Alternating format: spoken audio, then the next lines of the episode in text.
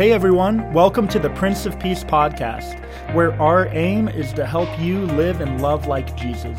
I'm Lauren Hlad, one of the pastors of Prince of Peace. We're glad that you're here and we hope you enjoy.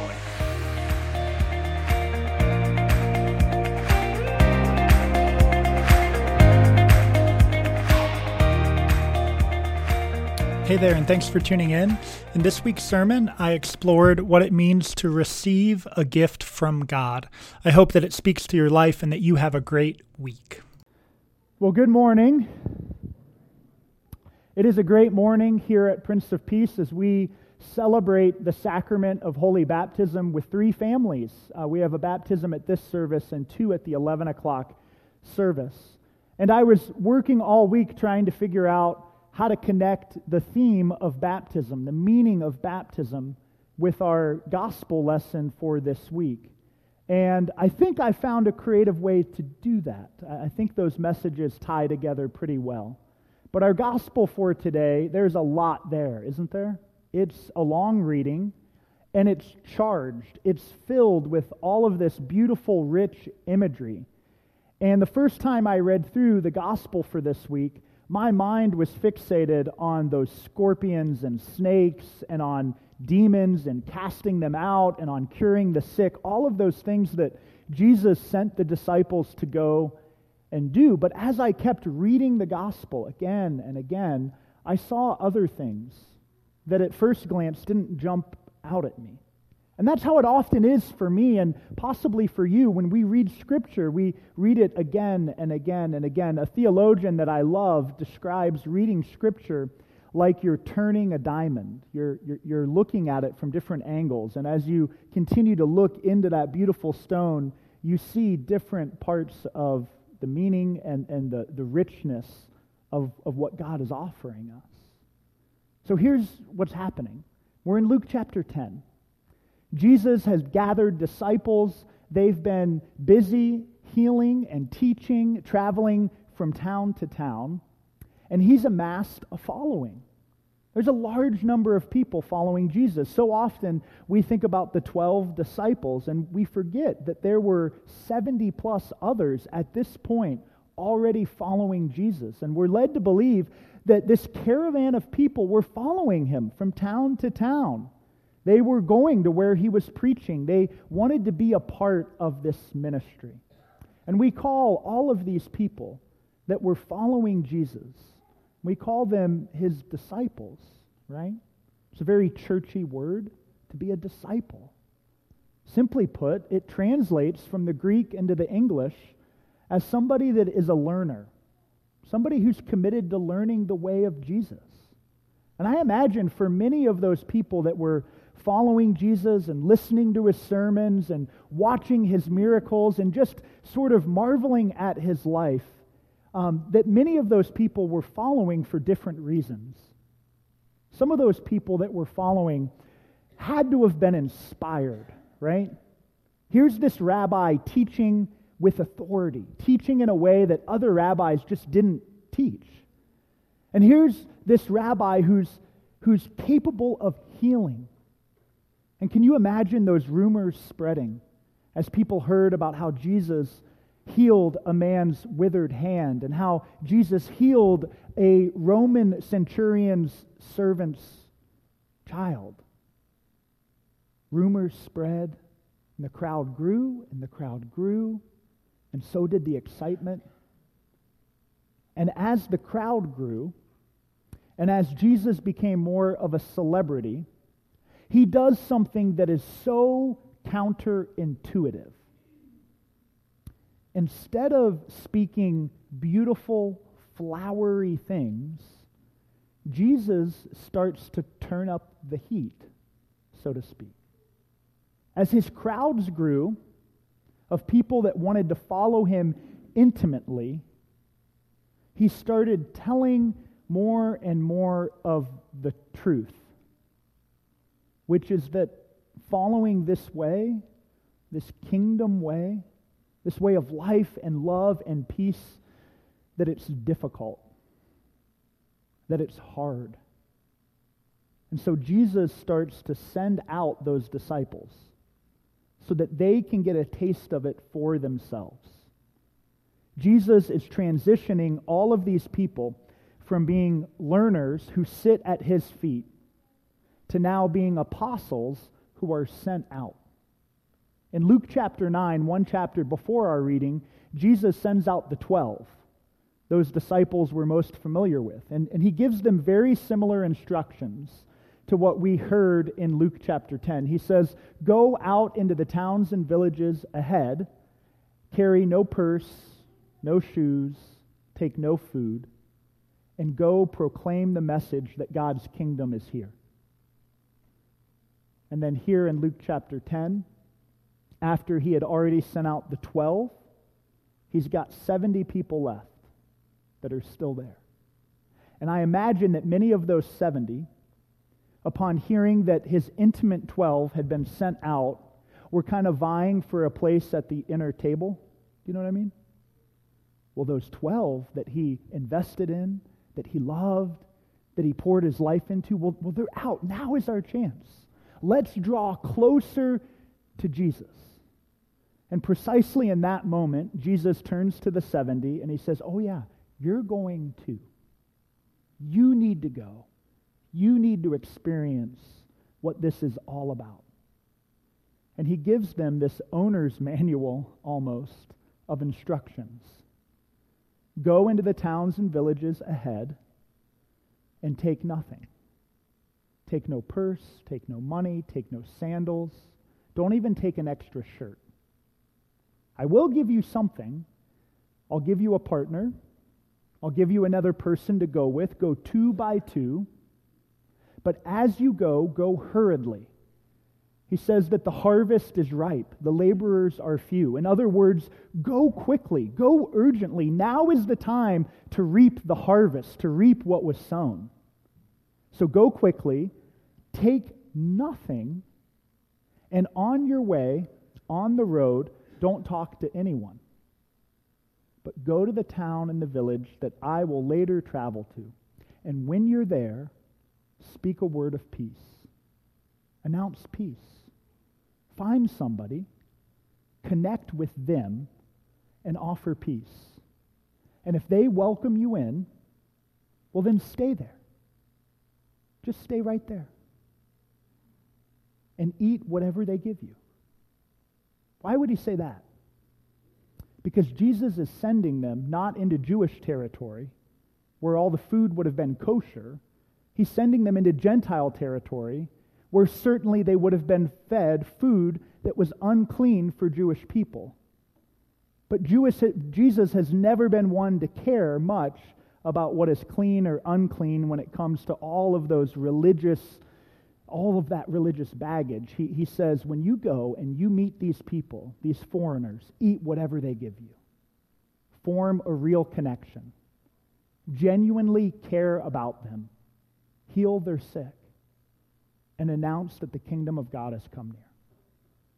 He gives them three words of instruction eat, care for them, and proclaim God's kingdom. That's it.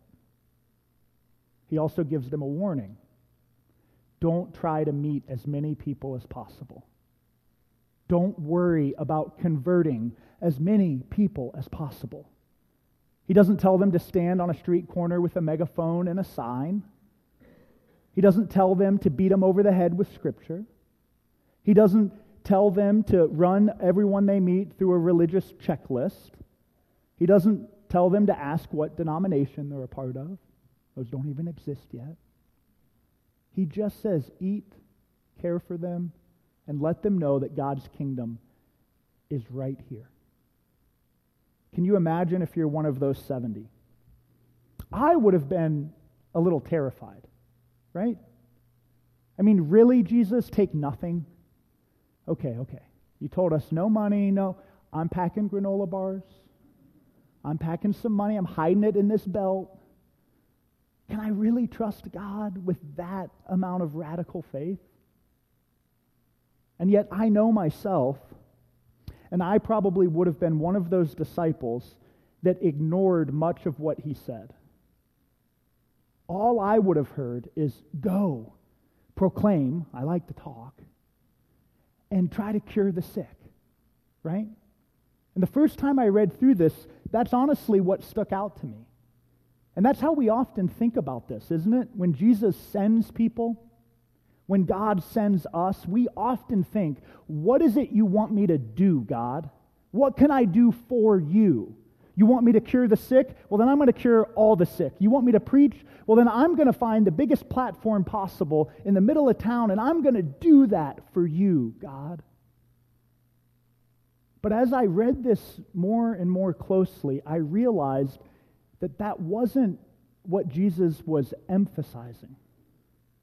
Actually, it was something totally different. Yes, Jesus was sending the 70. And yes, he wanted them to care for people and heal the sick and proclaim the kingdom. But if that's all we focus on, then we miss out on this beautiful gift that God is offering us. Did you catch it?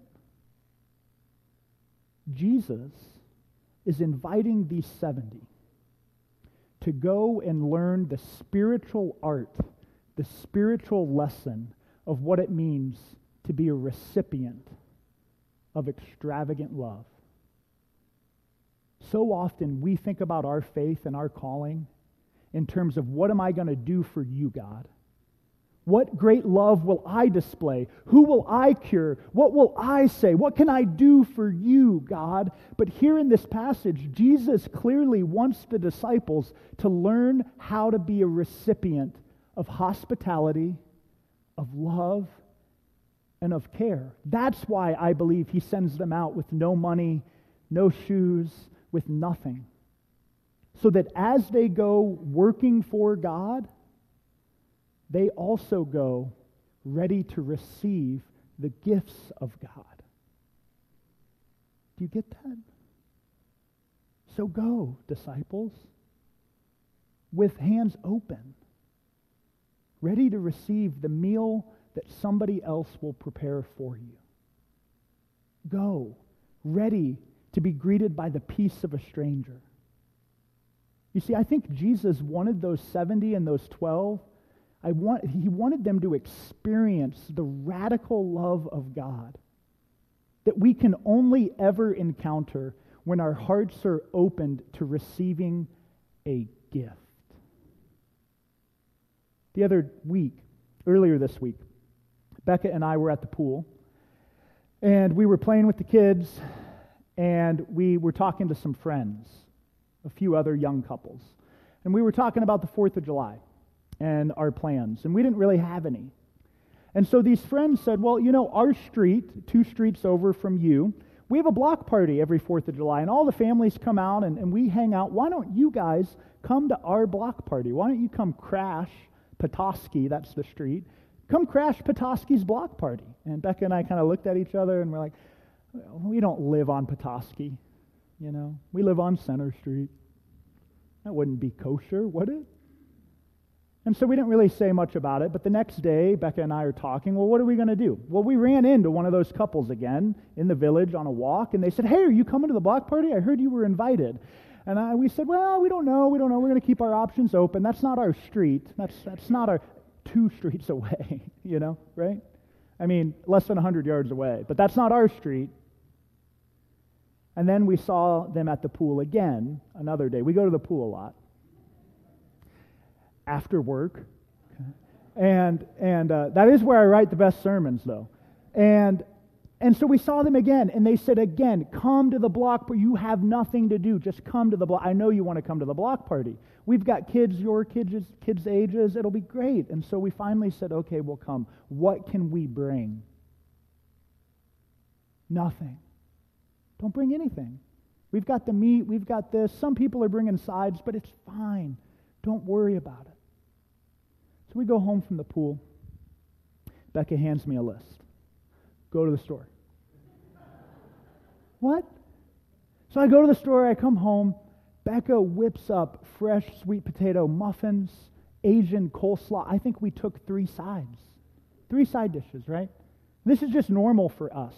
You'll see where this is going. So we get the kids in the car. We have to drive two blocks away because we have three sides and two kids, right? So we drive two blocks away. We're, we're getting out of the car, and I'm holding the food. Becca has kid, the both kids in her hand, and we're walking, and she's like, wait a minute, stop. Let's change. So what? She said, you take the kids. I made the food. I'm walking it in. if mama's not happy, nobody's happy. So okay, okay, here, here, here. We walked into the party, right? We've all done this, haven't we? We've all done this. Normal part of our culture. We want to be a good guest. We want to feel like we have something to bring. We're not a freeloader, right? At God's banquet table, you're not allowed to bring sweet potato muffins. You're not allowed.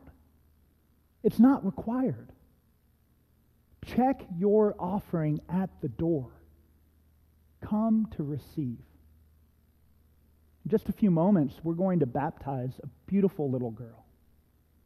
And the message of that baptism is this While you are yet young and small, God's abundant, radical love is poured out on your life as a total gift.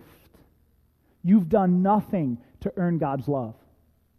You haven't cured the sick. You haven't even been nice to your mom and dad yet. You're so little. But you are loved beyond measure. And that God will forever be on your side. Forever. The part of this passage that I love the most is this the disciples come back, the 70, and they're all charged up, aren't they? Jesus, even the demons, they listen to us. We cured the sick. We did it. And I imagine there's one over there like, Jesus, I talked to 80 people and I told them all about the kingdom of God. And what does Jesus say to them? Wow, yeah, that's great. Isn't that great? Yeah, I've done something way cooler. I saw the devil fall out of heaven. It was amazing. But guess what? Don't celebrate with that. Don't focus on that. Don't focus on what you've done for me. Rather, celebrate that your name is written in the book of life. Celebrate that you are already loved. You see, Jesus wasn't sending them out to do anything for him. He doesn't really need us to do anything. He's trying to teach us to come with hands open. And when your hands are open and you receive a gift, well, gosh darn it, then you can't help but love. You can't help but spread that joy. You can't help but pour that out for the world. And that is a far richer, deeper, more beautiful love than trying to prove you're worth it or that you mean something. So cling to your faith in the crucified and risen Lord. And when you come to this table today, Come with your hands open, ready to receive the love of God. Amen. Thanks for tuning in to the Prince of Peace podcast. I hope that today's message has brought comfort and inspiration to your life. Have a great rest of the week.